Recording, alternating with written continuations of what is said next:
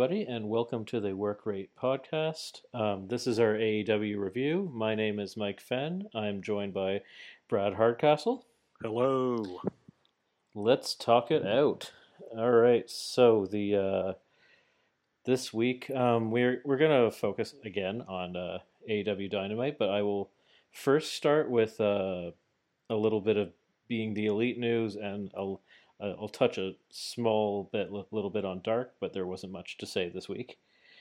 Okay, so uh, being the elite this week had a lot of really good um, story elements, and and the story elements that it had was with the Bucks, Hangman, and Brandon Cutler, who again is just on AW Dark and Mm-hmm. being the elite.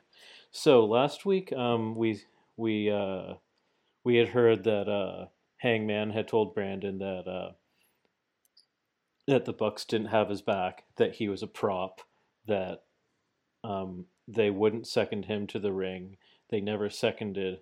They never seconded Hangman to the ring, and then during AW Dark last week, they were not there for Brandon Cutler, and it it shows in this episode that uh, they were actually going to go and second him to the ring, but uh, they got called for a meeting with Tony Khan, so they ended up having to go to the meeting, and Brandon's match got pushed up, so they weren't able to be there. And then after the match, they see Brandon. Brandon calls them out. He says, "You guys weren't there. Hangman was right. You, uh, you're not my friends. You treat me as a prop. You use me." Um, you use everybody. And uh, they say like, well, no, we were supposed to be there, like, but we got we got called we got called into the meeting, and Brandon says, absolutely not, we're done. I'm not being part of this anymore. And then Matt Jackson goes insane on him. He tell he starts calling him uh, uh, to contract Brandon, telling him that they've, that they've done everything for him that uh, that he's not appreciative of everything they've done for him.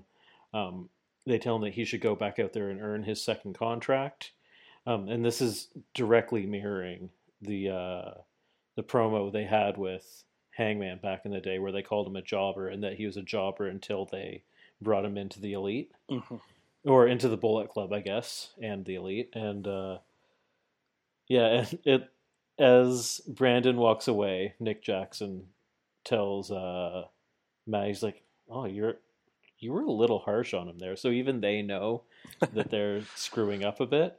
And Matt had has this long dangly cross earring in his ear, and they they focus in on that just to show that he's sort of he's losing it a little bit. He's, Yeah. he's sort of having a little bit of a midlife crisis. His dangly earring. Yeah, I noticed it last night on uh, Dynamite. Yeah, It's it, it, look. it's, his really good. Right like now. it's been great. like this is the best Brandon has sounded in front of him on a mic. Like it like it was it was heartfelt. Like like it was a it was a seemed like a real argument, and it, I I really enjoyed it. And uh, okay, so the next uh, segment is it's Chris Daniels approaches them and approaches the Bucks in the locker room, and he essentially says. Uh, I've seen you guys come up in the business from before you guys were in the business for when you were uh, when you when you were young kids trying to run your own shows. I was on your shows. I've known you guys forever. He said uh, he said we'll always be friends. He's like we'll always be family. He's like if you need anything, like let me help you.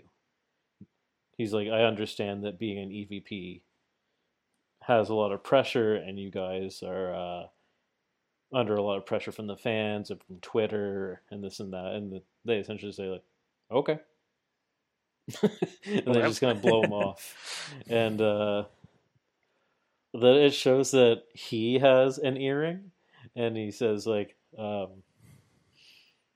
he says like, maybe you guys should uh should go get an earring or something, and then you can see that's where Matt gets the idea. Oh, okay. You can see he So- like he strokes his beard. He's like, oh, he's like an earring, eh? So That's that's funny. pretty. It's good. And then the next bit that I want to talk about is uh, well, actually, no, there's two more. again, it's Brandon Cutler again. This time he's talking to Kenny, and he sees he walks around Kenny in the locker room, and he's like, "Hey, Kenny, how you doing?" And Kenny's like, or he said, "Hey, Kenny, how are you enjoying the uh, the one year anniversary celebration?" And Kenny's like, "Well, it's good, but I'm not on the show." He's like, he's like, and I shouldn't be. I didn't really do anything in the first year. He's like, I just kind of slummed around in the, uh, like putting people over that were below me. I, uh, I slummed around in the tag division. He's like, but that's gonna change. He's like, I'm gonna do what I do best, tournaments. Oh, nice. and he's like, I gotta lose this gut. And he pat he pats his belly. and then the last bit is a it was a cute little Brandon and Peter Avalon fake news conference Mhm. that they did for their blow off match on next week's Dark, next week's AW Dark match, and uh, they said they're finally gonna get a winner, and it was guest starring Tony Khan as like the the mediator, Mhm. and um, Peter Avalon brought out uh, um, Starks as his hood agent, like his hood advisor, and uh, Brandon brought out um, Luchasaurus as his advisor, and they were just they were answering funny questions from the crowd. It- like it was really good. There were some really good jokes in it. I recommend people watch that. It was it was very funny. I actually had like some pretty good belly laughs during that.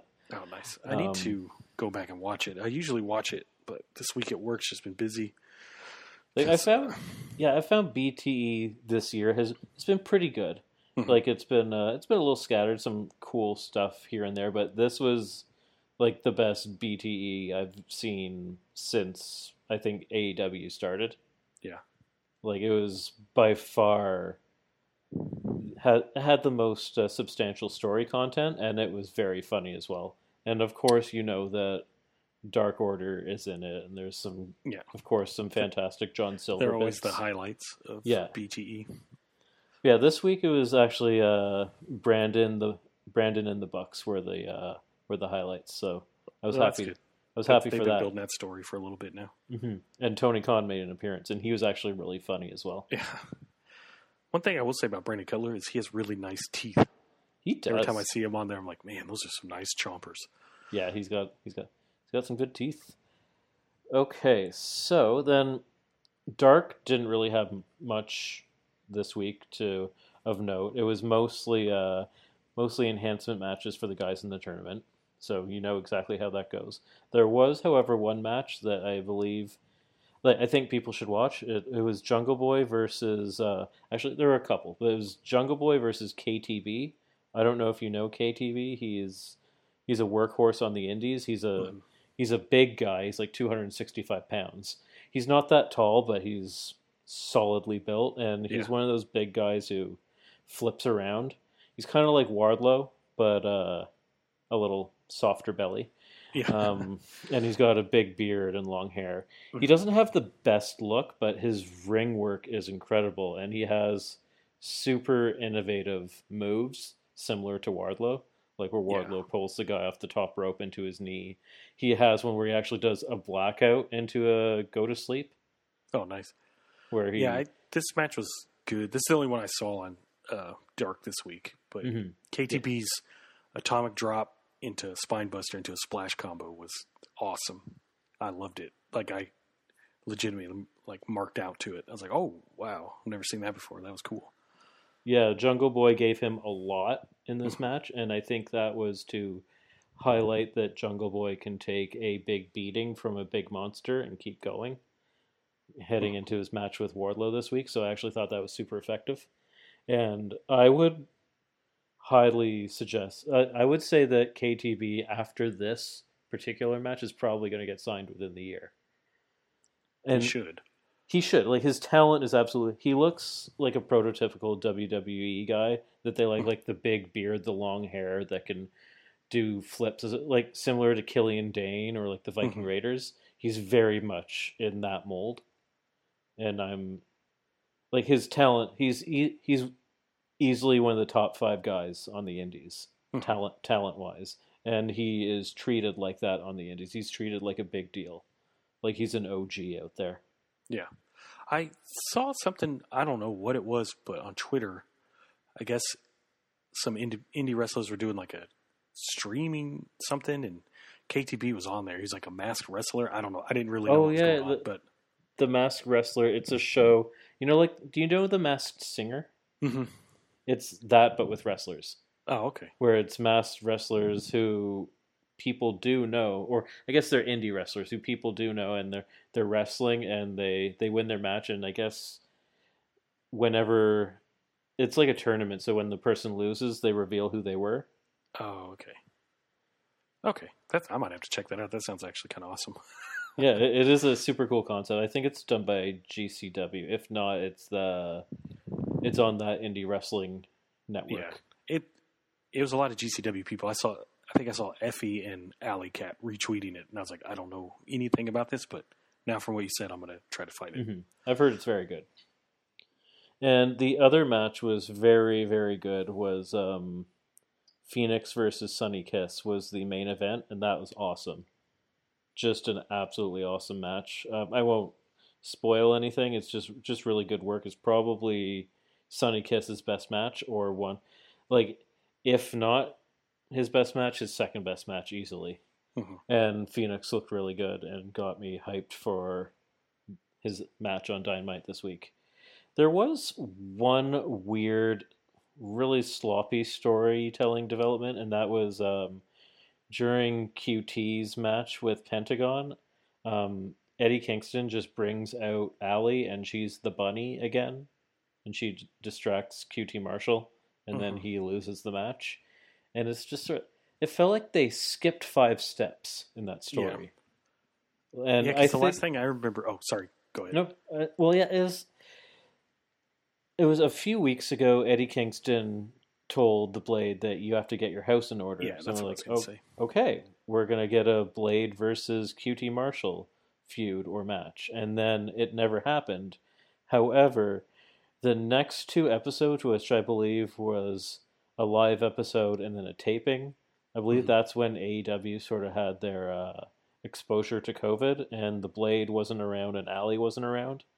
So I'm Mhm. thinking that might have been why. Yeah, prob- more than likely.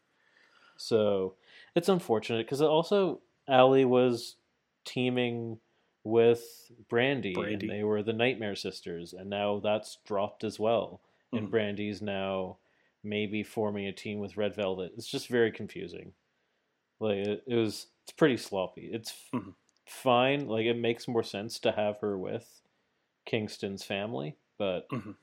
how they got there, there was there's nothing there. There was no Yeah. story. It just happened. Anywho, um, on to Dynamite. So, I heard some.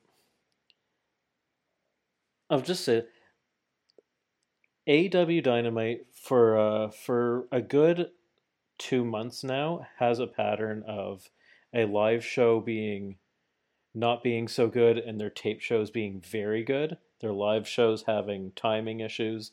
Their tape Mhm. shows being very polished because they can edit it. Um, they've edited some promos. They, it's just been a much tighter experience. So heading into this week, looking at the card they had, I was, I was excited, but very worried because they had six matches on the card the uh, the steak dinner with MJF and and Jericho. and Jericho, and you would think some promos heading into uh, heading into full gear in just two weeks' time. I was I was extremely excited, but also very worried because the maximum amount of matches they've been able to get in has been six, and they've struggled on the nights when they've done six matches hmm with their timing. So I was just like, okay, some of these matches have to be squashes, some of them have to be quick, but they essentially they're the timing of the episode, the production had to be perfect Yeah. down to the second. And I am happy to say that this episode is the best episode they've had of the pandemic by far for me, by a long shot. And we've had a few really good episodes, and I would say had this episode been in front of a crowd, like in the in your standard stadium matches before COVID happened, it would be among the top three episodes they've ever done. Like they were hitting on all cylinders in this match. Oh, for sure. Yeah, this whole night was really good. Mm-hmm. And I read or I I heard something today that said um, watching a good AEW show can sort of boost somebody's week, can make somebody's week really really good. It can can improve their mood.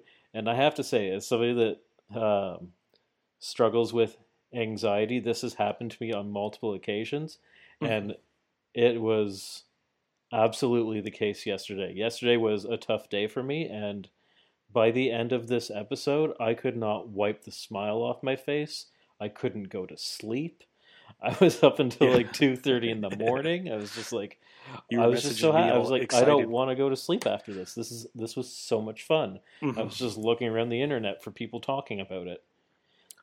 yeah, it was it was a really good episode. Usually, how I judge uh, wrestling shows is my wife's level of interest in the show. Mhm. She likes wrestling, but not nearly as much as I do. And she usually plays on the Switch or on her phone while I'm watching. But last night she paid attention to a lot. She seemed like she was really enjoying herself too. So that's how you know it's a, a good show when you can get someone who's a pretty casual fan like my wife to to sit up and watch. Okay, so the first match we had was the first match in the uh, in the. I'm not even going to try and say the name of this tournament, but just the number one contender tournament for the title. I can't even Um, think of it now. yeah, it, it's a tongue twister, and Yeah. the the announcers were having trouble. Yeah, yeah, Jr. Of course.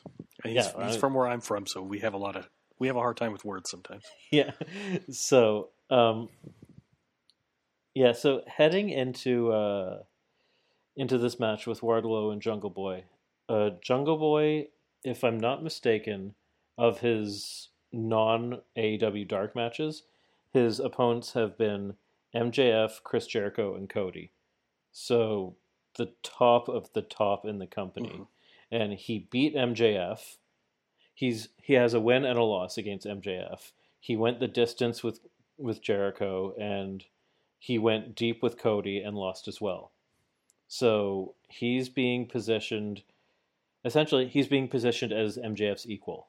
That is essentially the story that I'm gleaning from this match, and Mhm. it's not a coincidence that the person that he is going up against is M is MJF's hired gun, who he who MJF is having friction with right now. He's and he's having some like a slow brewing animosity, and he's kind of afraid of Wardlow, of what he can do, and uh, the significance of this is, let's say, um, Ju- let's say Wardlow beats Jungle Boy.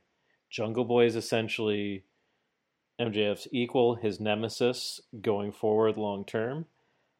If he beats him handily, MJF couldn't beat Jungle Boy handily. Mhm. What does that say about uh, Wardlow and MJF down the low, down the line? So I was really excited about that, about what that would mean, and it I did. It was not a disappointment. It was absolutely a barn burner. Um, Mhm. There was a ton of near falls for uh, for Jungle Boy against Wardlow. He was kicking out of Wardlow's big moves. Wa- Wardlow did not uh, get knocked off his feet for the first five minutes of the match. Yeah. And even then, it was like a Hurricane Rana off the top rope that Mhm. finally knocked him over.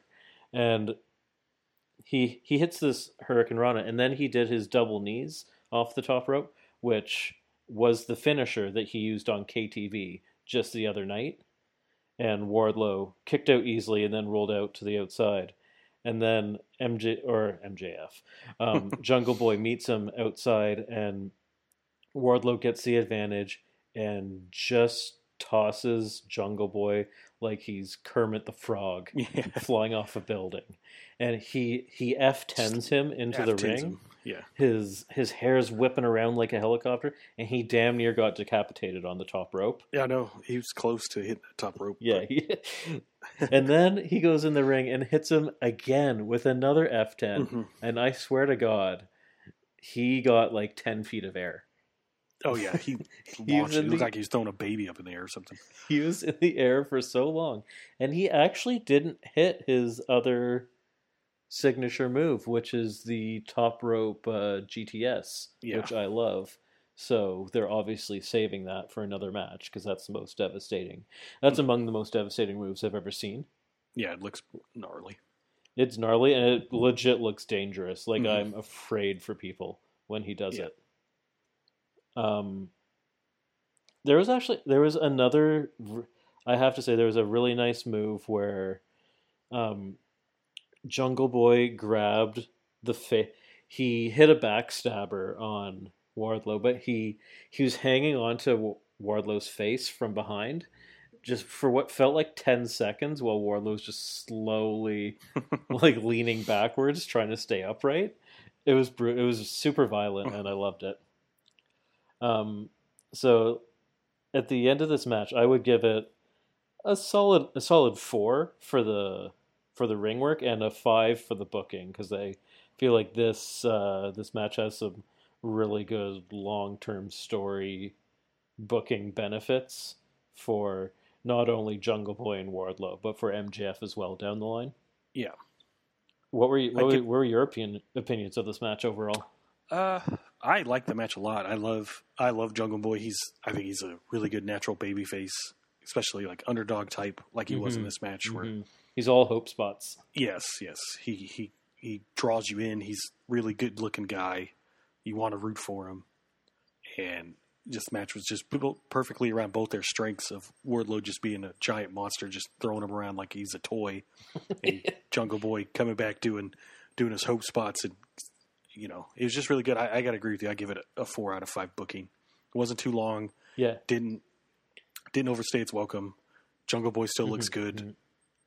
and Wardlow looks like a monster heading into next week. So it was done perfectly. Yeah, I loved it. Okay, so the next thing was Kingston's promo from last week.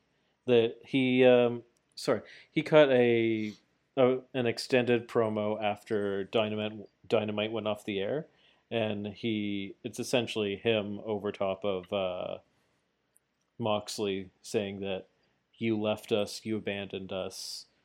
Um, I think I went into this last week, but essentially, you Mhm. left us, you abandoned us. Um, you were supposed to take us with you Yeah, to the just- land of sports entertainment, and you Yeah.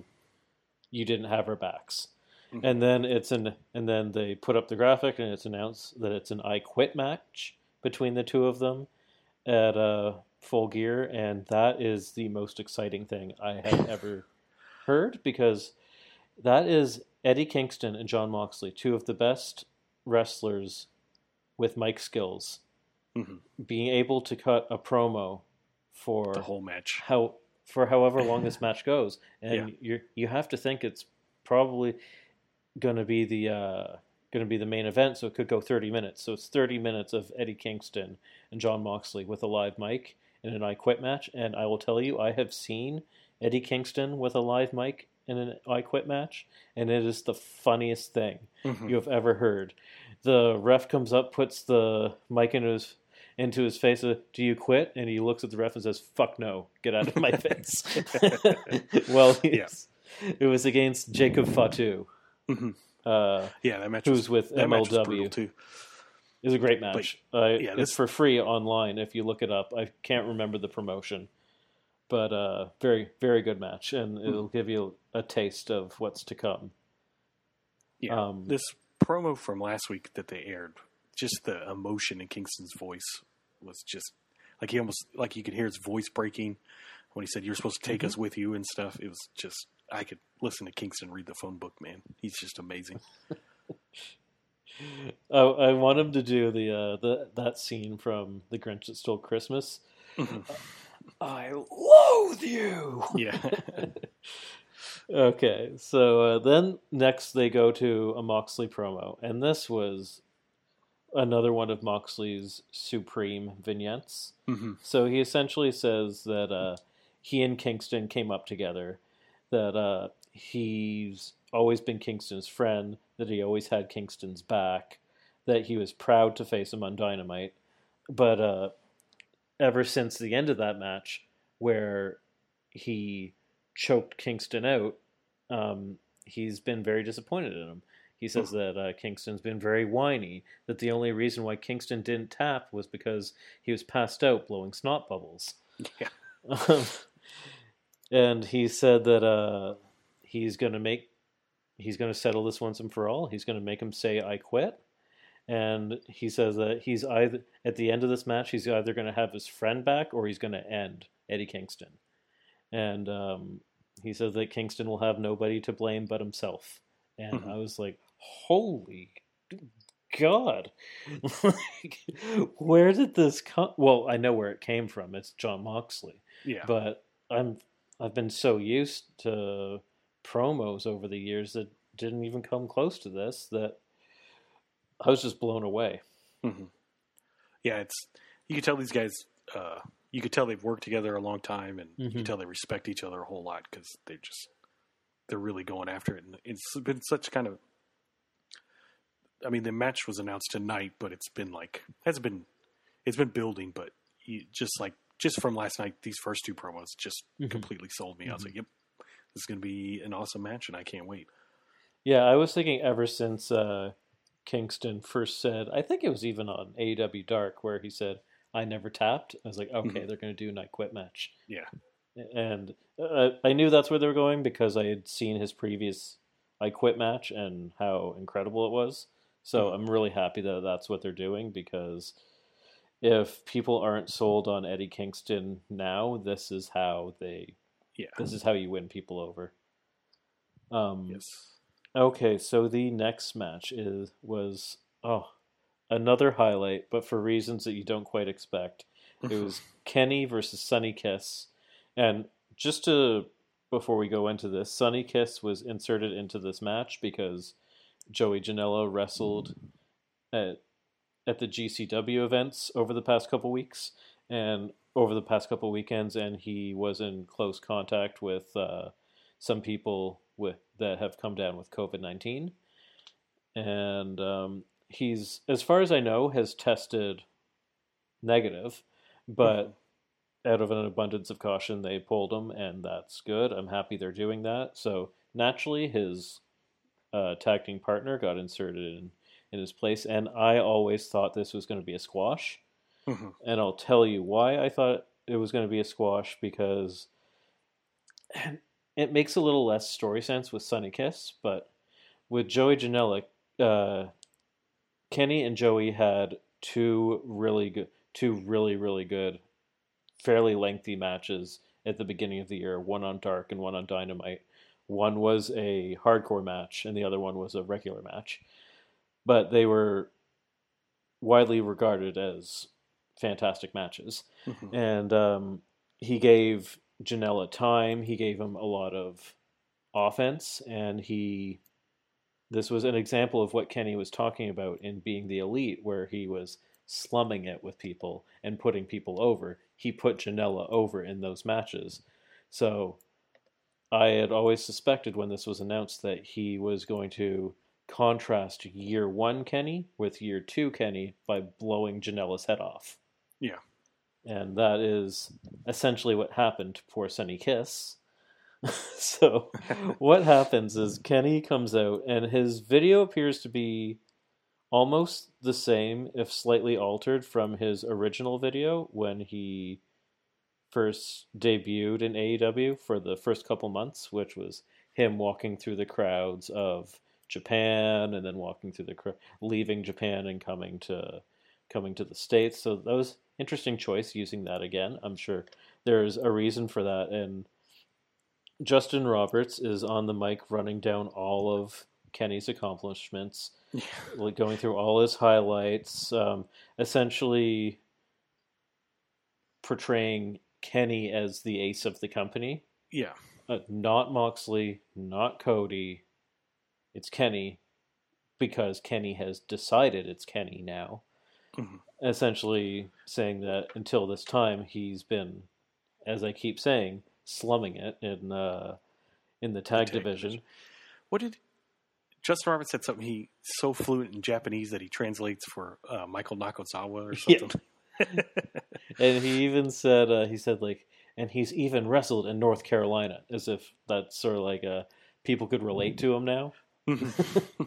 is very funny. And then and then some video gamey I could only describe this music as video gamey kicks hmm. in and two women come out of the heel tunnel and they have brooms and they're sweeping, they're dancing and they're, and I'm fully anticipating Kenny coming up behind them in full cleaner outfit, maybe the duster, maybe the glasses and no Kenny. And then Battle Cry hits his his uh, entrance gear, and Kenny appears in, in the face tunnel, or his silhouette appears in the face tunnel, and pyro goes off. He comes out, and he's essentially portrayed as the star of the company that everyone expected he would be when he got to AEW. He's just like, "This is what you wanted. This is what you get."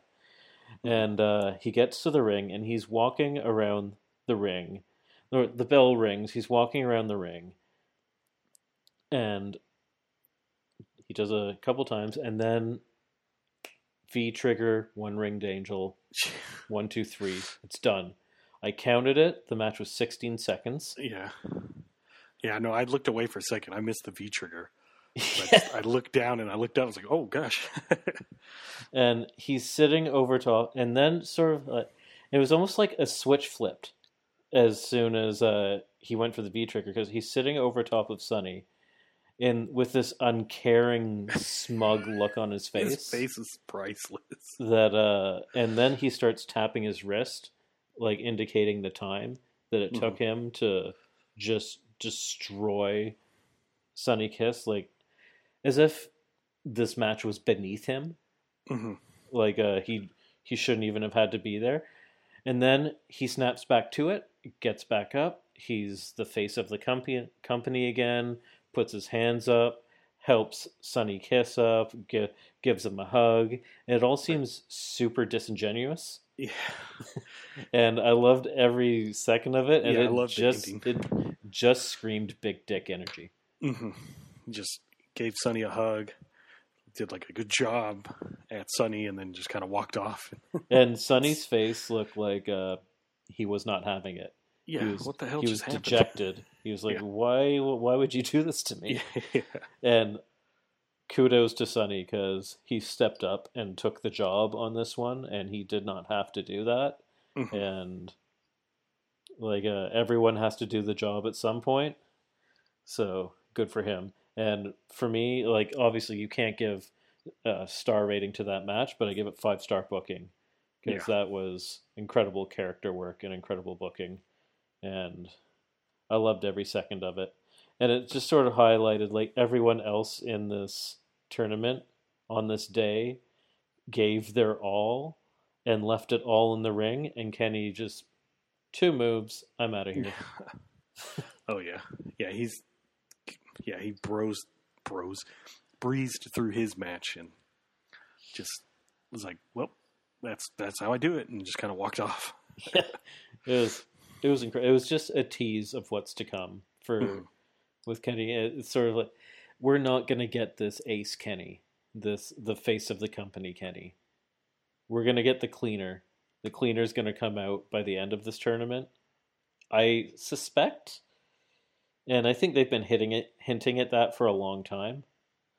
I think uh, they've been hinting at Kenny turning heel and beating Moxley since Moxley beat him. Oh yeah, I think what my prediction is after the I Quit match, Kenny's going to come down through the crowd, kind of mirroring what Moxley did to him, and then he's going to one wing angel Moxley off of something probably pretty high, and then probably the next night, or the, not the next night, but the next Dynamite, come out and beat up Moxley again, kind of like how Moxley beat him up on Mhm. that first Dynamite, Mhm. slam him through We a glass prob- table or something. hmm We probably don't see him look like the cleaner until that Dynamite episode.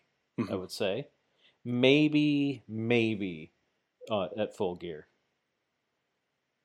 Yeah, I could maybe the finals he he's Or still trying to maybe be even a good when- guy, and then he finally snaps. Or maybe even just when he faces Moxley. Mhm. And you have to think, like, when is he going to face Moxley? Is it going to be in three months' time? I could see that, or maybe they'll do a big special episode of Dynamite. They could But- do it on Dynamite, and that would probably get the biggest ratings that the show's ever had. Mhm. So that would be good. maybe maybe like an end of the year Dynamite or something, Mm-hmm. Mm-hmm. Yeah. or maybe they uh, try to build till because when's the next pay per view after Full Gear? Mm. It's not till February, right? Yeah, normally it's in yeah February first around that end of They- I mean, January. They could try to build it to then. I don't know how you would. I guess Mhm. just keep keep However, having other people get in their way. I do remember they did a really big New Year's show last year, so I think they might be saving it for that. Yeah, they could do that. Yeah, for sure. Okay, so the next bit was a fun, just a silly little Orange Cassidy promo where um, I, I think it's Alex Marvez. Yes, I think it's Marvez, uh, or it could have been Tony, but they asked. Uh, it was so short. They asked, Yeah. they tell uh, Orange Cassidy, he's like, "Are you ready for your match next week?" Or he's like, "Yep, we're going to uh, what did he say? Yeah, we're going to Cincinnati." Cincinnati. Yeah, And no, we're actually staying here. They're like, "Oh no, it's going to be in uh, Jacksonville, Florida." He's like, "Whatever." Yeah, I was like, "Okay, this is the funniest man on earth." Mhm. But I mentioned last week, and I don't know if I mentioned about Orange Cassidy. I meant to, but I said about FTR where AW was sort of relying too much on certain wrestlers every week, and they were Mhm. putting in them in matches every week, and they were sort of overexposing them and getting a bit of a law of diminishing returns from them just just by repeatedly having them out there, so they didn't feel as special Mhm. and just not having Orange Cassidy and FTR as well in a match on TV Yeah. just made them just made me want them, want to Yeah. see them again. yeah. And, Orange uh, Cassidy's definitely the type of character. Like I love him, but Mhm. if he was on every week, it would. I could see it getting really old. Yeah, you get tired of them. Like by the Mhm. time the Mimosa Mayhem match happened, I was I was bored of him. hmm So I'm happy that like just one week away and distance has made the heart grow fonder already. Like I'm already excited to see him again next week. Yeah, because there's only so many times you can do. Oh, he's actually a good wrestler type thing, and Mm-hmm. Mm-hmm. before it gets too old. Yeah, you have to let him just do a fun promo like this every once in a while, Mhm. and it's just sort of a tease for next week. Yeah, or just have him like, what was it? The Young Bucks versus uh, Proud, uh, Proud and Powerful when they were doing the backstage brawl, and they went to a room and Orange Cassidy was just standing there, and then they just walked out. Like that stuff's great. Whenever you, if you don't want him to wrestle or have a promo, just have him do stuff Mhm. like that. Mm-hmm. Yeah, just like to remind you that he's there, but you Mhm. don't have to watch him perform because you've we forget that he got super over in the first what was it like three months of the company, and he didn't even Mhm. have a match. Yeah. they have to Yeah, remember. just come out and stand there, Yeah. and like people go nuts. Yeah, they have to remember that uh, it doesn't it doesn't always have to be in your face with some of Mhm. these guys. Okay, so the next segment plays into the uh, Orange Cassidy thing. It's uh, a Cody interview segment, and it's essentially uh, they meet him in the parking lot, and the interviewer mentions that he's gained 14 pounds since he's been away. I don't know how that's possible, but I believe him. I believe he has a private gym. Um, some people are saying he's juicing. I don't believe that. If you have a private gym, you look like this. Yeah, Um, he's. I mean, he can probably afford a private gym and a. Uh, I forget the term, but someone to help him eat right and Yeah, he's a personal trainers. and- personal trainer. That's it. Yeah, like he he knows what he's doing. He's not that big. Relax. Anyways. Yeah. But uh, he If he starts essentially getting says that. acne, then maybe we can. hmm hmm Yeah, so he's put on 14 pounds, and he says that uh, he says that this AEW has, is sort of been known as the land of the light heavyweights, Mhm. and he said that uh, it's time for him to separate himself and become more of a heavyweight. And he says, as you can see by the guys that I've beaten, you can start calling me the Giant Killer. And uh, he says that he hears there heard there's going to be a stipulation in next week's match, and that's revealed later down the line in the in the show. But it's it's kind of funny because like, who's he facing next week? Why does he need all these money for Orange Cassidy? Yeah, the man who doesn't take his hands out of his pockets. yeah. No, Like he it could probably lose weight and still beat Orange Cassidy. makes me laugh. He just gave himself another nickname. He's he's got to be turning heel soon. Yeah, he no- jokes about that too. Yeah, He no says, good guy gives himself nicknames. Yeah, he said. Uh, he said, "I don't want to uh, give Justin Roberts anything more to say, but uh, but you can start calling me the Giant Killer." Mhm. like it, and yes, I I'm absolutely I'm still hoping that we're going to get an eventual heel turn for him.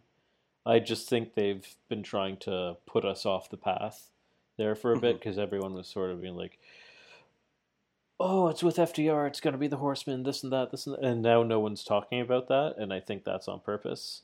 Yeah, could be trying to uh, keep us from thinking about it. But I do. One of my favorite gimmicks in all of wrestling ever is a smaller guy calling himself a giant killer. That's always been one of my favorite gimmicks since I was a little kid. Uh, when in WWF, when the the Hollies used to do it, like they'd go out and try to beat up the Big Show and stuff. I always thought that was funny. And I mean, AEW doesn't have like people Big Show size, but they definitely have giants. So if they want to run with it, I, I could get behind it. But No, they have some. They have some big, big boys now, They should have and um, they keep. John Silver take over the giant killer gimmick. I think that'd be hilarious. Oh my God, John Silver's so funny. Okay, so next we have another fantastic Oh Eddie gosh, Kingston this promo. is like promo of the year stuff right here. Th- yeah, this is this is as a like any wrestler getting into wrestling or just any wrestler in general, even if they're a veteran, needs to watch Eddie Kingston promos. They specifically his vignettes. hmm And I just in my notes here I have Eddie Kingston is the ultimate hood poet of Yeah. AEW.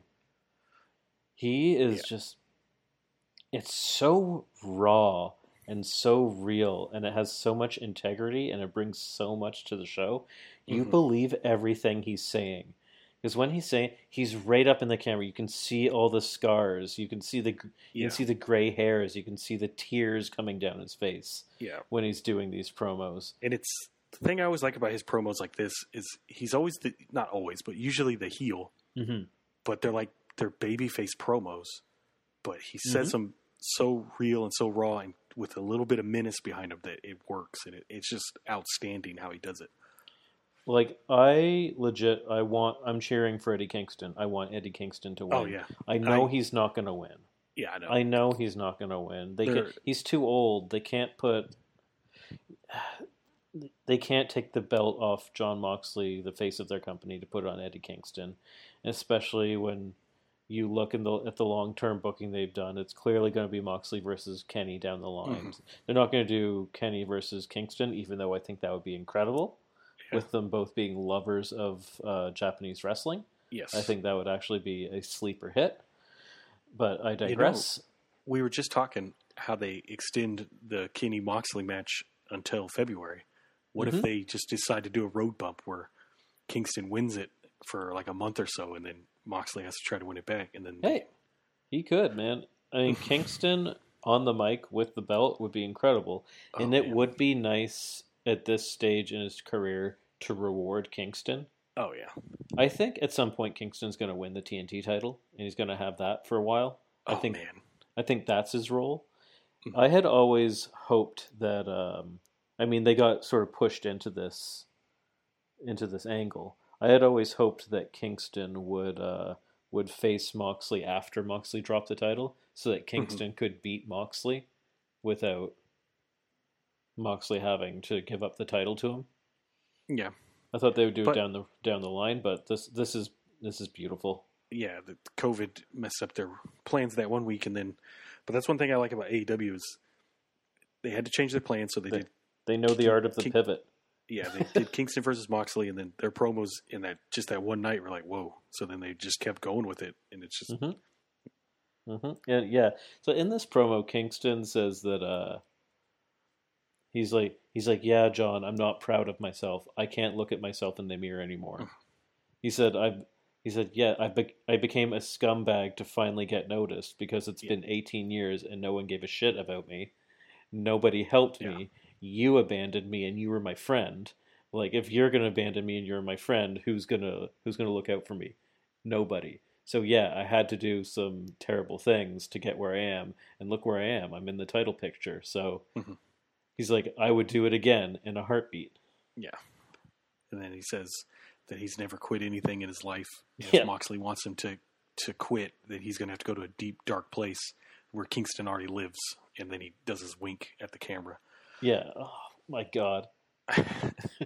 I love it. And like he does it, and you can literally see every pore on his face. hmm It's uh, it's a, it's like you're watching an art film. Yeah. It's it's Yeah, incredible. he, I love it. he he's like a like a mob boss, you know, like a movie. Like, Mhm. yeah, he's just awesome. It's so good. Like I said earlier, I could just listen to him read the phone book. hmm He he's incredible. Like, yeah.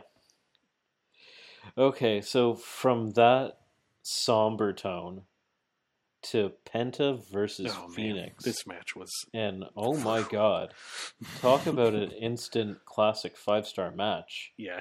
They just have casually having a match of the year on a random Wednesday night. Like, I didn't think this match was gonna be as good as it was, not because of the talent, but because it's kind of it's happened in other promotions or in indie promotions, but this is a dream match, and especially on national television. Mhm. um, and I didn't think that they would go this hard because you would think that they would want to build to it, but it was like they went at it like it was a blood feud, and that normally wouldn't work for a match going in cold. But Mhm. because they're they are actual brothers, they had this sibling rivalry, and it it was like a fight that they've been having their whole lives, as Mhm. anyone with uh with a brother or sister will know. like it was just from the drop of the hat when like in every single Pentagon match, he takes off his glove and he throws it. He Mhm. took off his glove and dropped it, and I was like, Yeah. "Oh shit!" Yeah, he did. This is about to get real. to the ref, but he didn't. Yeah, he normally makes a big scene of it, and this was live in front of crowds. He didn't do that. He took off the glove and and and uh, and dropped it on the ground. It was like, uh oh. It's like when Orange Cassidy takes off the glasses. You're like, oh shit, hmm this is about to get real. And Yeah. they just slapped the shit out of each other. Yeah. Pentagon's leg kicks, the Mhm. slaps, the punches, and they were the counters that they had. They were counters that you could only do by having this fight your whole life with the same person. They knew Oh, yeah. each other like the back of their hand. Like they were Yeah. they were baiting each it was like watching uh like fighters in mortal like professional fighters in mortal kombat like fainting and Yeah. like like uh pulling each other into the into the fights like tr- trying to get them to do moves that they know Mhm. they're that they know the counters to already Yeah. Uh, they what's the term in fighting against footsies? Using footsies in real life. yes oh it was it was so It was great. And Cool, Uh, like- Penta has got to have top three chops in wrestling right now. absolutely His ch- his chops are always just great. his overhand uh lucha chops Mhm. oof and they had uh in the the spot a spot that i always love they do it in japan a lot and i've seen it a lot from i haven't watched a lot of lucha but i have watched a lot of luchadors in pwg and they Mhm. always do this spot so i feel like it's something that they must do in mexico where it's uh you'll have a guy kneeling on the ground challenging the the opponent to kick him in the head or Mhm. to hit him and they were doing it it it just had so much more behind it with the familiarity that they had Yeah. it was just like Yeah. come on brother come on brother hit me hit me Mhm. brother The commentary did a good job of playing that up too. Like Mhm. They, you know, they when they were kids, they would always break their beds because they'd practice moves on each other, and then mm-hmm. when they got into the business, they didn't tell anyone that they were um, brothers because they didn't want to get booked together all the time and stuff. It was yeah, commentary did a really good job, and Kingston was on commentary too. Yes, I forgot, and he he played it up. He Mhm. played it up superbly. Like there, there was this one move where Fenix and he knocked himself silly. But again, I've mentioned this before in in our first AEW review. I never. You don't know if anyone's ever actually truly injured because they sell so well and then use the injuries later on in the in the Mhm. match to uh, to tell the story. So Fenix goes up for a head scissors off the top rope and knocks himself silly, or it looks Oh, like he knocks himself silly. Can't Yeah. confirm or deny, but Penta looked uh, legitimately shaken up. He was just like, "Are you?" Like he was looking out for his brother. He Mhm. knew that it was still a match, and he was still wrestling him, but he was he was looking out for his for his younger brother. And uh, Aubrey Edwards, the ref, was also like checking in on uh, Fenix. And then it seemed a couple times that Fenix would lull Penta in while he was. It almost seemed like he was faking the injury, and then he would attack Penta Mhm. and uh, and take advantage of him. And they did this for the whole last third of the match. And I, for the life of me, I couldn't tell if Fenix was hurt or if he was uh, Yeah. playing up this psychology angle, and it was insane. And there, Penta hit on his brother on Fenix the wildest pop up powerbomb Oh, I've man. ever seen in my fucking life. Yeah, He threw him like 15 feet in the air, flipping and slammed Mm-hmm. him down. And and that was As- the finish. it, you guys can you guys can hear how monotone I am. I screamed. Mhm. I was like, "Oh, like what is this?" Yeah. like I- I, jumped out of my seat. I was like, we had "Holy just finished eating dinner during this match, and I was sitting down, and I heard the commentators go, "Oh, what the hell was that?" So I had to rewind it so I could see it again. I was like, "Oh, wow! I'm glad I rewound that because that was incredible." Yeah, and, the, and then Penta did his uh, his arm snap. Yeah, It's uh, similar to sort of similar type of thing to what Ronda Rousey used to do, with the arm Mhm. bar, where she would break the person's arm, Yeah. and then he slows right down again to show mercy on Fenix. yeah. You to could, check on his. you could see it on his face through his mask that he was like, "Oh, I probably shouldn't have done that." He's like, "That's my brother." He's like, "This is my little brother." So Mhm. he goes in to check on him, and then he's like, so he hesitates, and he's like, "Okay, I'm gonna go for one final move for the pin." He hits the ropes, comes back, and Fenix reverses it into a destroyer, which Mhm. we have not seen pin anybody in AEW, and they finally used it for a pin. And I was Yeah. so happy because it kind of redeems the move a bit because Yeah. it was overused at one point, and then. But I will say this: that we say this all the time about AEW. They they recognize that stuff, they make fun of it, and then they adapt Mhm. they that became a BTE bit where they the young bucks were challenging uh, um, Luchasaurus to do a uh, Canadian Destroyer in their match where they tag team together and he couldn't do it and they they were making fun of him saying like oh any, everybody can do a Canadian Destroyer Mhm. and That's funny. and I haven't seen one since then until this match Yeah. Well, they kind of it comes cooled off pin on the destroyers after. Um, was it Fenix that did that one from inside the ring, outside of it? That was like the damnedest destroyer I've ever seen. yeah I think and- that might have been that was one of the last ones Yeah. And that was right around the time they did this beat. They did that Mhm. BTE bit, and they haven't done it since this. And it was uh, the a finisher on what I would consider a five star match and one of the matches of the year. oh yeah, for sure. Yeah, I agree with you one hundred percent. Just a random Wednesday in October, just having a match of the year candidate. So like, yeah, I truly hope Fenix is okay, but I'm really excited for Kenny versus Fenix. I've Yeah, I actually think- seen a Kenny versus Fenix match uh, Mhm. in AAA or AAA, and it was Yeah, that, that's how Kenny amazing. won the title. yep, It's, uh, very very good, very very good. I I really think Fenix may have been hurt for a second. I don't think he was like really hurt. I think he might have just kind of knocked himself Mhm. a little silly for a second because once they got up and did the top rope Spanish fly, I was like, oh, he's he's feeling fine now. Oh yeah, he, Or he, he could just be an incredible seller. And just He did moves that you it. shouldn't be doing with a concussion. So Yeah. but yeah, I think he's fine. Now I hope he is so at the- least. the next segment is uh is just a nice, funny little interview yeah. with uh, Colt Cabana, John Silver, and Reynolds, and just just super fun. It is is just uh, John Silver at his absolute manic best. Um, Mhm. He's like all Yeah. hopped up on caffeine. Like he's Diet he's, Mountain Dew is what Jr. kept saying. like he's he's yelling about how he hates Colt Cabana, but he knows Colt Cabana is going to win the tournament, and how they have to win the tournament because Dark Order's been having a tough time lately, and Brodie's really mad, and they have to win this for him. And then he just starts flexing like a madman and runs off into the distance. Yeah, didn't he? Uh, Cabana say something like he's not feeling any pressure, and then Silver's like, "You got to feel pressure. We've all been feeling pressure," or something Yeah. like that.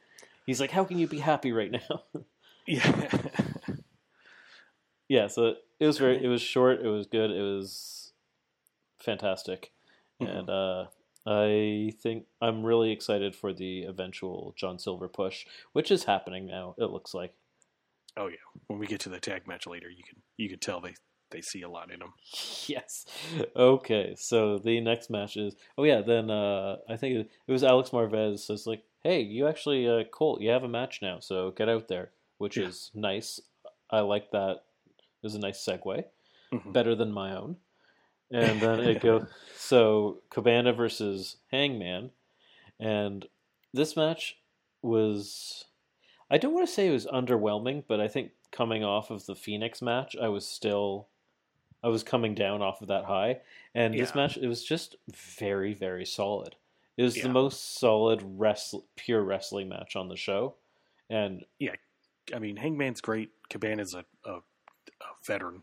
I A think they said he's been wrestling for 18 years, so yeah, Yeah. you know he knows how to put a match together, and it, it was just it was just a really solid match. yeah, he Yep. makes everyone look like a million bucks. Mhm. Um, he can put he can put anyone over. There's never any mistakes in his matches. Mhm. Um, I love his Superman pin. That's such a cool move. yeah, the Superman pin is amazing. I love his Mhm. elbows. His elbows actually looked quite vicious in this match. Yeah, Um, and and he's got the nod to Dusty Rhodes with the target on him and stuff. He, oh yeah, the flip flop and fly. Mhm. Yeah, and yeah, Hangman looked solid as well. He had a really long, hard fought match with Cabana, contrasting Kenny's very quick match Mhm. that he had with Sonny Kiss. Um, and the one thing with this match, where uh, again, very very good match. I think it was a legit four star match, um, but I knew because of it's probably going to be Hangman versus Kenny in the finals, if not Hangman getting screwed out just before the finals, maybe in the semis. That Mhm. there was no way Hangman was going to lose. So despite the false finishes being very good in this match, I didn't buy them at all yeah, because I that's I knew that's the that problem Hangman was winning. that's the problem sometimes when you have tournaments and stuff, and you know Mhm. they're uh, they're booking it towards something. So when you have matches like this, you're like, well, we know definitely who's winning, but Mhm. it was still a good match, and I like that. Uh, the only person to really come out with Colt is uh, Evil Uno. They always seem like they're good friends in the Dark Order. hmm hmm Yeah, I like I liked uh yeah, or sorry, with the with the tournaments, it's hard to uh to not see where it's coming when it's an elimination tournament. When it's a Mhm. round robin tournament, it's very easy because somebody can have two or three losses within the tournament against different people and you can Mhm. get a lot of surprises you can't get those surprises in elimination tournaments where you have a very clear goal as to who's going to be winning at the end Mhm. and like if they didn't have Kenny versus somebody or Kenny versus Hangman, people would lose their minds. yeah, So of course they're doing Kenny versus probably Hangman, Mhm. if not maybe Wardlow. But even then, it's like it's not Wardlow's time yet. So But with the I thought of this not to jump to the end of the show, but with the way things ended, they could do something where Wardlow makes it to the finals, and then Hangman tries to step in to help out uh, one of the winners of the tag match, like trying to still extend the olive branch or something. Mm-hmm. Mm-hmm. But Yeah, there's think- there's all kinds of ways that you can book. I think the you in the finals you want Kenny versus Hangman, and with the way they're Yeah. doing it, where Hangman's, I mean, he's got Wardlow next week, and he's going to struggle there. And I was telling you before we started recording that I could see, I don't want it to happen, but I could see them definitely doing where Kenny squashes Fenix too. Maybe they'll tie into where he was hurt in Mhm. this last match. Maybe that maybe it's all his story, and they'll tie it into the next one, and then so Kenny gets an easy win again, and then uh, Hangman's got to really struggle again. So he's just been getting beat up for the past two weeks, and you know they split up a tag teams, and Kenny's stepped right back into being a singles wrestler, just dominating everyone, and Hangman's having a struggle. Uh, the, I don't know. Mhm. It's there's so many different stories they're being told. Yeah. Yeah, well, the one thing that I think I think the Bucks might cost Hangman. I could see that. I could see like maybe the Bucks try to do a little mirror of uh they come out and maybe grab Hangman's foot. Mhm. The way Hangman grabbed their foot and then he loses his match. Like maybe bet- maybe against Wardlow, maybe in the finals. Like like maybe they come out and maybe they're trying to remain neutral hmm for the uh, match between Kenny and Hangman, and they end up grabbing Hangman's foot. That's Or they second Kenny out as more of just to rub it in Hangman's face. Like, look, Mhm, mhm. yeah. I think the I think something's going to happen there. And I think Mhm. I think they're definitely going to be out there for the match, but maybe uh, maybe they try to appear neutral and then show their allegiance to Kenny by the end. and then we get the f- true heel elite. Yes, which I can't wait for that. hmm It's going to be very, very good. Okay, so let me just scroll down my notes. Took Uh, next was the uh, FTW thank promo, you. Team Taz promo. Which uh, it was, it was fine. It was. Uh, they essentially come out. They call out Hobbs. They call out Starks. hmm Um, They're still mad at Hobbs because he hasn't given him an answer. mhm. And they're just permanently mad at uh, Allin for always. Always messing with them. And Starks is mad that he's getting a TNT title shot. Or Mhm. uh, Darby Allin's getting a TNT title shot. Starks isn't. And he cuts a really good promo Yeah, on he- Allin. he calls Allin a uh, half fa- half face painted little bitch. Yeah. Which okay, like Starks is such a star, Mhm. and uh, I would like to see him go over.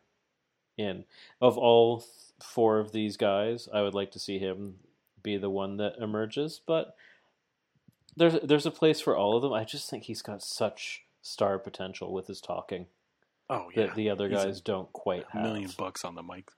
at the at this point. Mhm. And I do like the feud of Starks and Allin because it's like you know they're Mhm. very different people, and it's it's a cool contrast. Oh, absolutely. Okay, so now, arguably, the highlight of the show, and how like at this point, how many times have I said five stars in this episode? This would be I don't know. Like I think the lot. third time I've said 5 Mhm. stars. This right here is the highlight of the show. It is the uh, MJF versus Chris Jericho. Uh, I can't remember the name. Like Le, Debonair steak dinner or something like yeah, that. so funny. but uh, so it cuts to Chris Jericho and uh, MJF. They're sitting having a steak dinner. They're one. They're one up one upping each other over their uh, over their orders. Oh, the rawness of their steak. Yeah, they keep trying to. They go from uh, from well done to blue. Mhm. Like keep trying to lower the lower the pink. Yeah. And um, then Jericho calls out MJF. He's like, "What are you doing? You, you've been so rude to the to the waitress. You've been rude to me. You haven't been talking to me. yeah. Why are we here? Why are we doing this?" He says, "The ratings ruler is a stupid name." Um, and then, like, but then they might like both They're like, well, not as stupid as Orange Cassidy, and they're like, Yeah.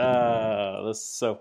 And then music hits, and it is, it's Frank Sinatra. yeah, It's it's Frank Sinatra and Sammy Davis Jr.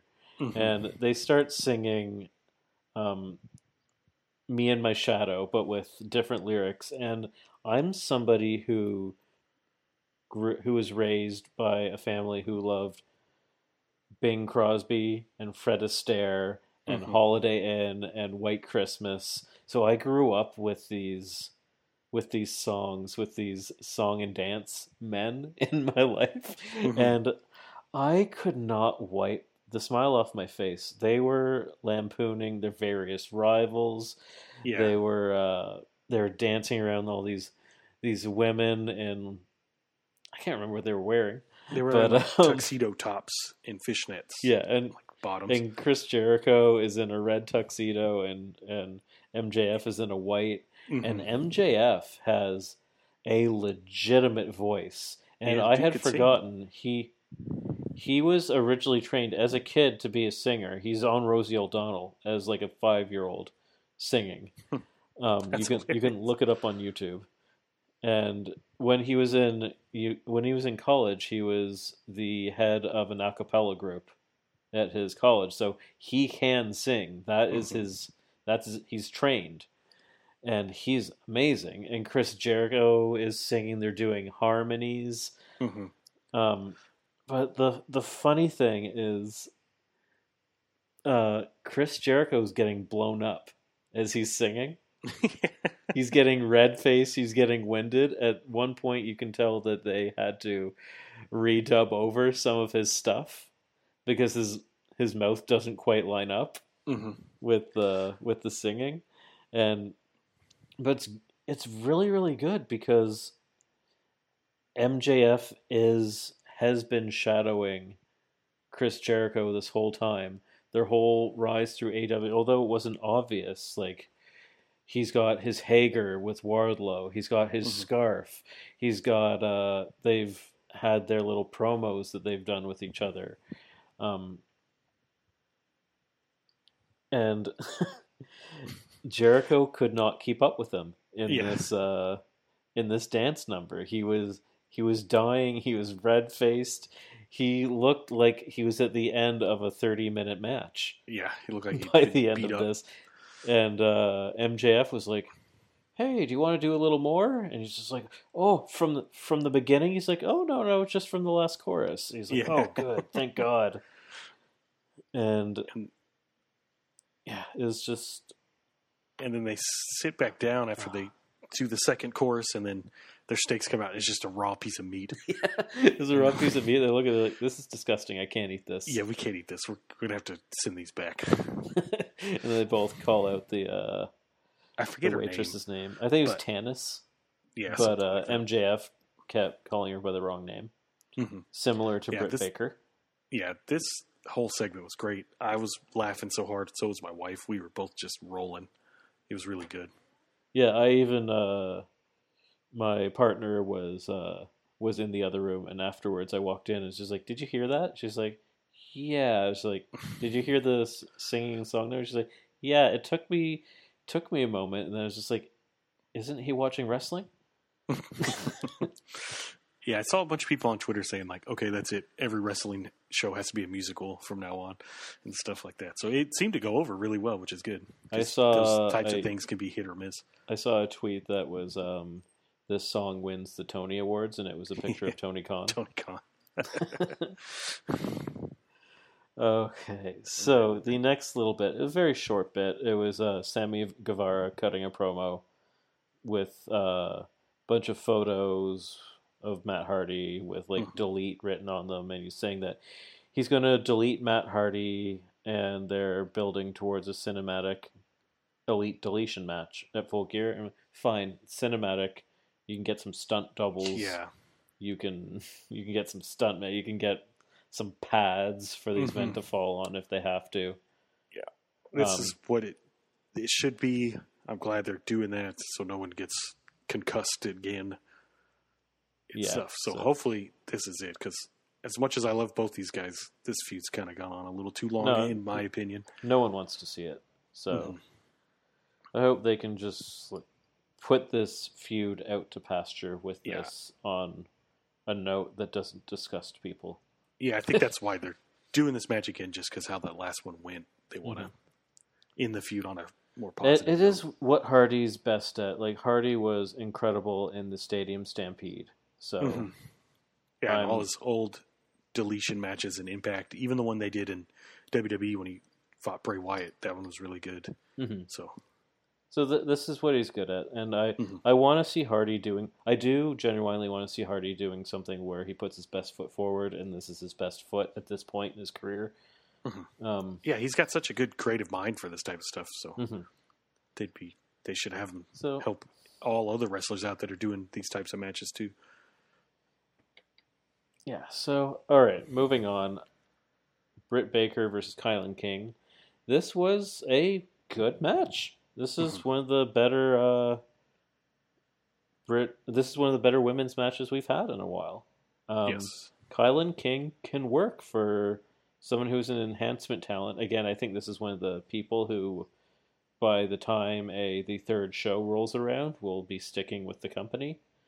Um, she, I believe, she is a trainee of QT, and she is she's good. She's a good worker, and Baker looks great and has looked bigger, like visibly bigger, more muscular, more confident Her, her her moves- abs looked great last night. she's got like four or five set moves that she does every match that are just brutal. hmm She's got a curb like a I believe it's um yeah, she's got a super dragon curb stomp where she Mhm. grabs the arms and stomps her face. It's she's got two curb stomps. She's got Yeah. the Seth Rollins curb stomp as well. Yeah. She um she All has this focusing on one move. I don't know. It's almost like a drop toe hold, where she drop toe holds right right into the middle turnbuckle, and Yeah. it is just the nastiest thing I've ever seen. Yeah. This was a good, quick, brutal match. She, Mhm. There was no botches. It was clean. Um, Britt Baker's amazing. My only criticism that I can say, and this is really my only criticism of the whole show, so it's very, very small, is I was hoping that they would do something to build, like to make an announcement that Baker is challenging Shida for the title at Yeah. Full Gear because Shida has no feud. We haven't. We saw her last week, but she wasn't there again. She's got Yeah. no match announced for Full Gear. Um, she's got no feud at all.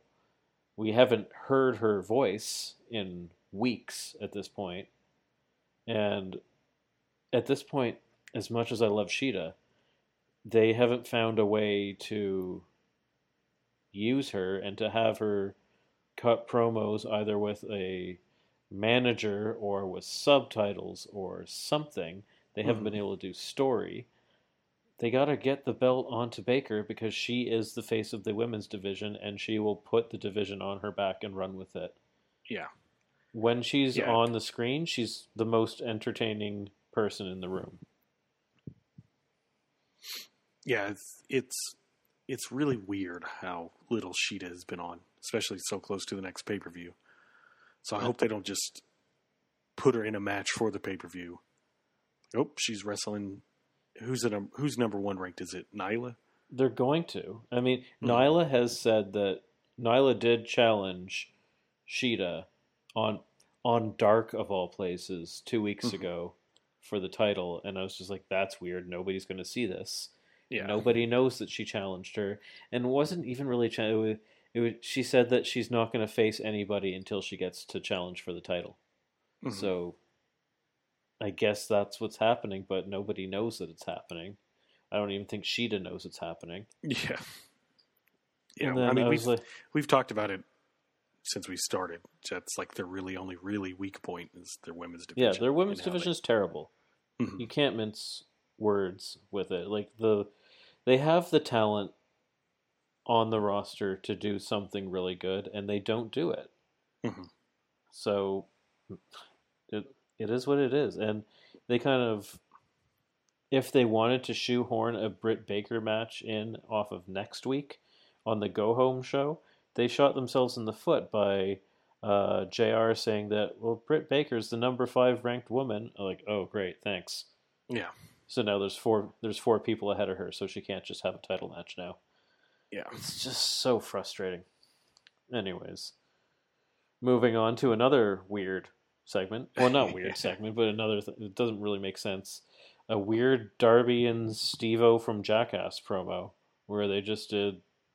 They did the whole. Uh, this is me in the body bag bit, and Yeah. he slid down a half pipe, and I was like, "Why?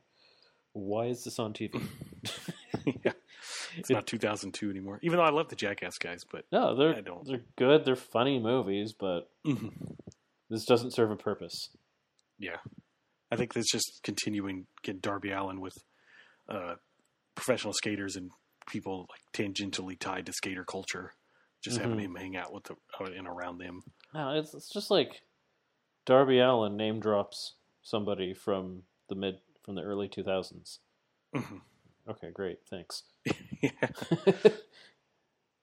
All right, moving on to the the main event, the four way with FTR and commentary. This is actually I thought the weakest match of the show. Still a very good match, but as Yeah. far as as far as what the Bucks can put together with these multi man matches, it's probably the worst they've done Yeah. in since they've been in AEW again, which is still a very good match. Like still like a three and a, still like a three and a half, three point seven five star match, and so this match it got going and it was essentially each team got their turn controlling the match for a while. Mhm. Marq Quen was controlling it for a while. The Bucks were controlling it for a while. Um, Butcher or the Blade was controlling it, where they tag in and out, they isolate people, and then it kind of broke down, and everyone was fighting outside the ring. And then for some reason, Sammy came out and started fighting Matt Hardy because he was there with uh, with the with Private Party, and it was fine. They just brawled into the back. It was like, okay, Mhm. there they go. and then there was uh, um, John Silver got in the ring, and he he and the Blade double team.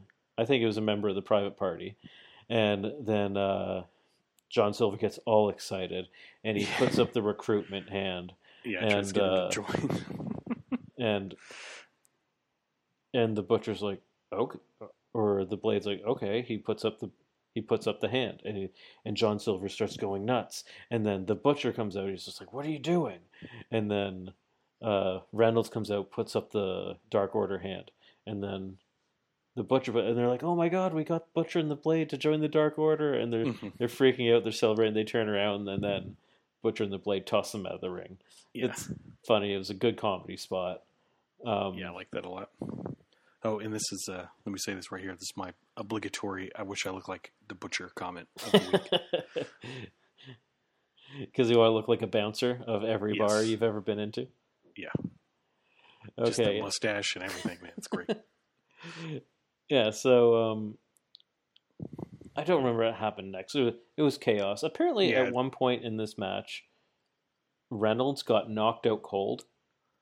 Yeah, I didn't see it, but I saw people online talking about it. I didn't see yeah, it was a apparently it was a leg drop from from um, Was it from- private party? Yeah, from Isiah Kassidy. So I assume maybe it was they hit the uh, the Hardy Boys um, double team off the top rope, the leg Mhm. drop, and I can't remember. Is it a swanton? I don't think it's a swanton. No, it's a remember. leg.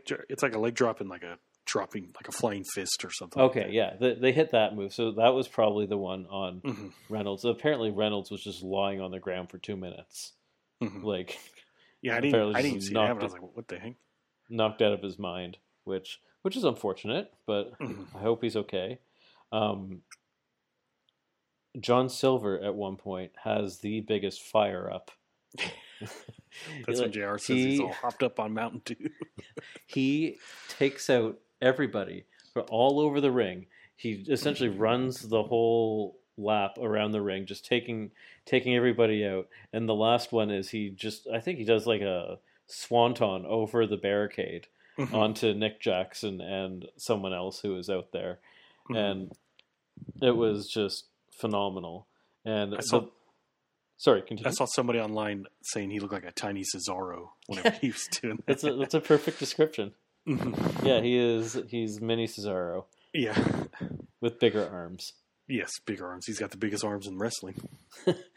and uh, yeah, so but throughout the match, the Bucks actually were uh, on three different times. They broke up the uh, yeah. the three count diving in, which uh, I heard from WhatCulture that's uh, that's actually some good symmetry to FTR going in and constantly breaking up the tags, which might be a bit of a stretch, but I, I think I, I do believe it.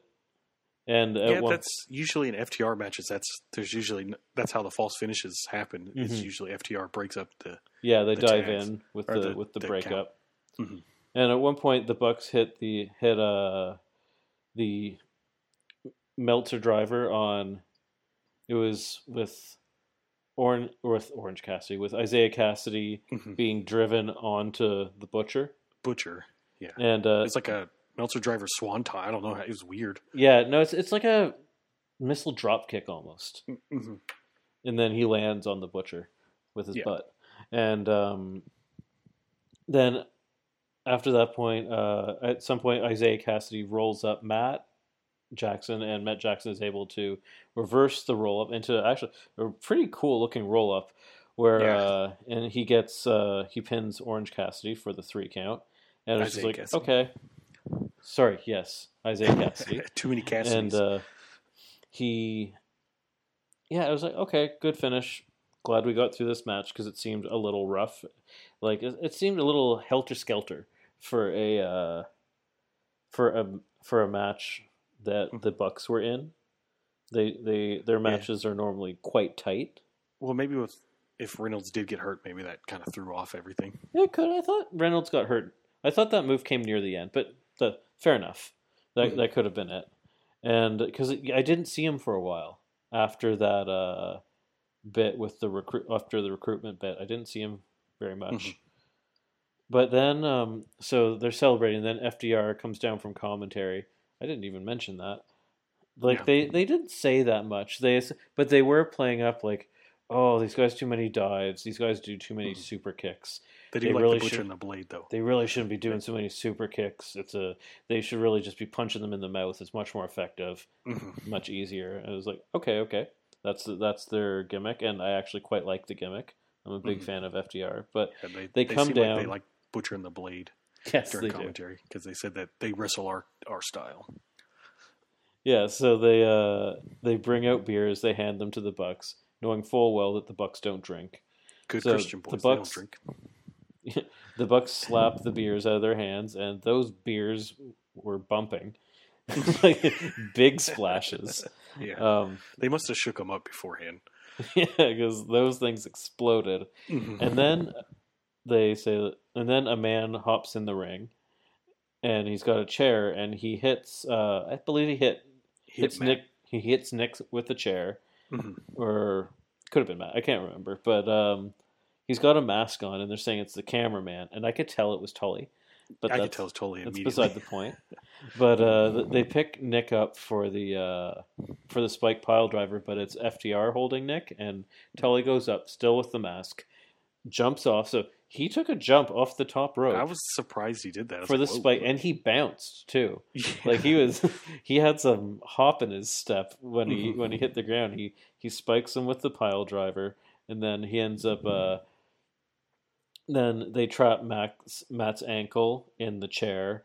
Mhm. Uh, Cash goes up on the top rope, slams on like uh, does the uh, does the stomp onto the onto the ankle, which is going to play into the next match with the super kicks.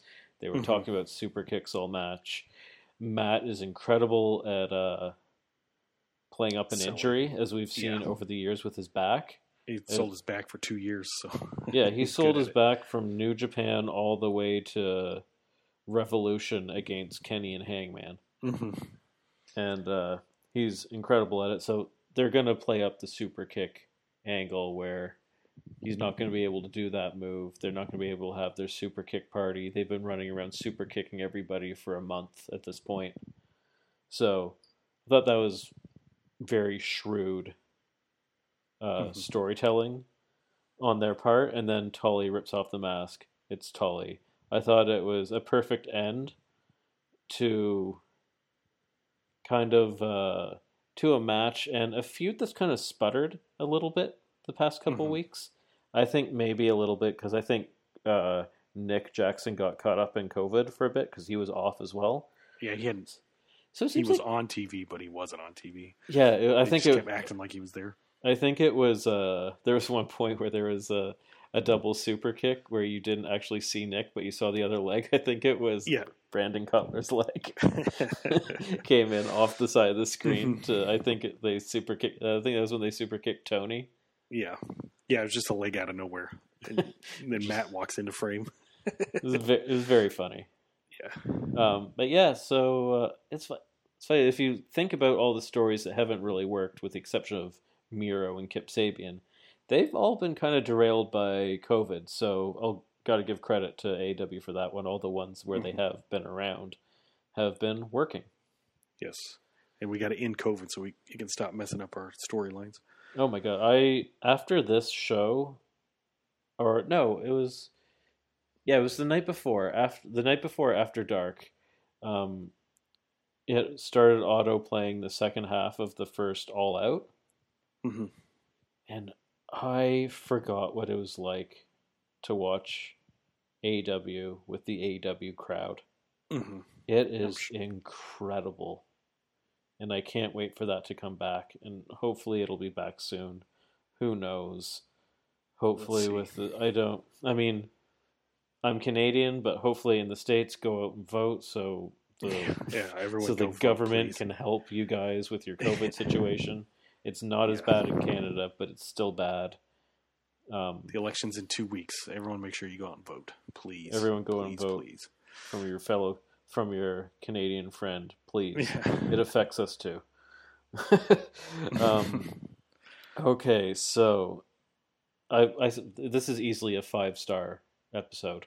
oh yeah, for sure. This Easy. is one of the best episodes uh, of the year for sure that I've seen of the whole run. I guess they've only been on for a year, so Had the show been in front of a full live crowd in a stadium, like a standard stadium, because uh, Daily's Place actually had you can't always hear the crowd because it's Mhm. partially outdoors. Um, had it been in an indoor stadium, this would might have been my favorite AW episode ever, which Mhm. is saying a lot because uh, the the early ep- the very early episodes and the January through February episodes were some of the best a uh, wrestling TV I've ever watched in my life. yeah, I think my favorite AEW Dynamite episodes. What's the? Was it this year or the end of last year when Kenny and Pac had the Had the- Iron Man match? I think that might have been the go home going into uh, Revolution. Yeah. that was my favorite episode. That that episode and then Revolution are it's like the the best go home into a pay per view I've seen in my life. Mhm. Yeah. I didn't really know what go home meant until I started watching AEW. Because Yeah. go homes for other promotions, I would watch them. It's just like, okay, so this is just safe wrestling so that no one gets hurt before the pay per view. Well, this is boring. hmm That's not what AEW does. AEW just- puts Kenny Omega in a friggin' Iron Man Iron match Man match. with Pac and has him take a chair shot at the Mhm. beginning of the match. Oh my goodness. Okay. Alrighty. So, next segment is what are we looking forward to next week? AEW Dynamite, um, Cody versus Cassidy in a lumberjack match. They oh, I I don't remember when this was announced on the show, but they announced that uh, it's going to be a lumberjack match to prevent Dark Order from interfering in the match. Mhm. So perfect. So Dark Order will be if on you look one at the uh, and the faces on the other. yeah, I was gonna say if you look at the the picture of it, it's like Dark Orders are the lumberjacks, so they'll they'll still interfere. Oh yeah, they'll they'll be there. It, Hmm. it, there will be a big brawl at some point. It'll be great, and Uh, yeah, and the one good thing is there will be there will be a winner. There will be a decision because lumberjack matches have to they can't end in Yeah, the no disqualification, DQ, so and I don't know that they have time limits. So, Mhm. the, and that will probably I would say that is the main event of next week, and then we have yeah, round two of the tournament. So you have Hangman versus Wardlow, which I predict that Hangman will win that one, but we'll see. You never know. Um, they I'm might. pretty sure he's going to win. But would- yeah, like you said, you never know. yeah, you never know if they're going to do some storyline shenanigans there. hmm And they are looking. It does look like they will start to build up Wardlow, and I hope they turn him face at some point. I think he would be. He's actually super funny. They had a really funny bit with uh, Silver and Reynolds, um, where they went in and tried to recruit Wardlow, and they were talking about how handsome he was. It was it was very funny, and Wardlow handled that situation like a face character.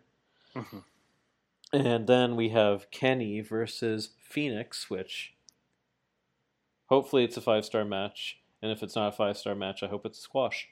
Yeah, yeah, And- no in between. I don't think one way or they. the. I don't think they squash Fenix because I have this feeling, and I hope I. I hope I'm right that they're going to soon push Fenix and Pentagon as singles wrestlers because we've seen this past week on both Dark and Dynamite that they really are incredible on their own we- Mhm. And they they kind of get buried in the numbers game a little bit. So I'm hoping that they can. Uh, I'm hoping they can branch out, and I think Yeah. Fenix is going to have another coming out party against Kenny, but Kenny will win. Yeah, Then we have Tay Yeah, Conti should let them versus. Abaddon. Tay Conti versus Tay Conti is facing Abaddon, and that will be interesting. I hope it's good. Abaddon is still pretty green, but I'm Mhm. excited to see her and Tay Conti go. Um, will this be her first dark or dynamite match? No, she actually debuted on Dynamite. Or not she she her sorry. She debuted on Dark, but then she was on Dynamite against Anna Jay. Ah, that's right. That's right. That when uh, they did that swerve and where they announced Abaddon signing. So I think this will be her second or third match on uh, on Dynamite, and this is, will be Tay Conti's second match Yeah. on Dynamite. And I'm s- been super impressed with Tay Conti. She has some legit skill.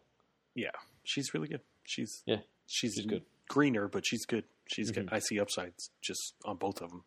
And we should see some Dark Order story there with Anna Jay. And maybe Abaddon, who knows? like maybe Tay Conti says no, and then they're like, fine, Abaddon, Mhm. get her. I don't know. Who knows? Yeah, Anyways, uh, then we have uh, the inner circle is going to. They're having a town hall meeting where they're going to decide if they want to include MJF into the inner circle, and I'm very excited about that. will this be the week when it finally MJF finally takes over? That or like I really want to this to end with at full gear MJF versus Chris Jericho Mhm. or at the next pay per view. So if it ends with um, with with MJF joining and then going into although I just I don't know what they would do at full gear at that point because none of them have matches. Yeah, So there's got to be something happening this next week that's going to push towards a match at full gear. Whether it's maybe Sammy versus MJ. No, it can't be Sammy because he's got a yeah, match. Sammy. So, which is weird. It, it would have been better to do Sammy versus Mm-hmm. MJF. but um, yeah, I uh, I hope we see some some development there that ends up in Yeah. a match. But I trust them, and after this week, like last week, I was a little disappointed, and it was it was worth holding off on the decision just to see that dance number. hmm Yeah, for sure. Okay, so that's everything announced for next week. But I swear to God, if they don't announce a Shida match or feud, I'm gonna lose my mind. She needs to be on next week.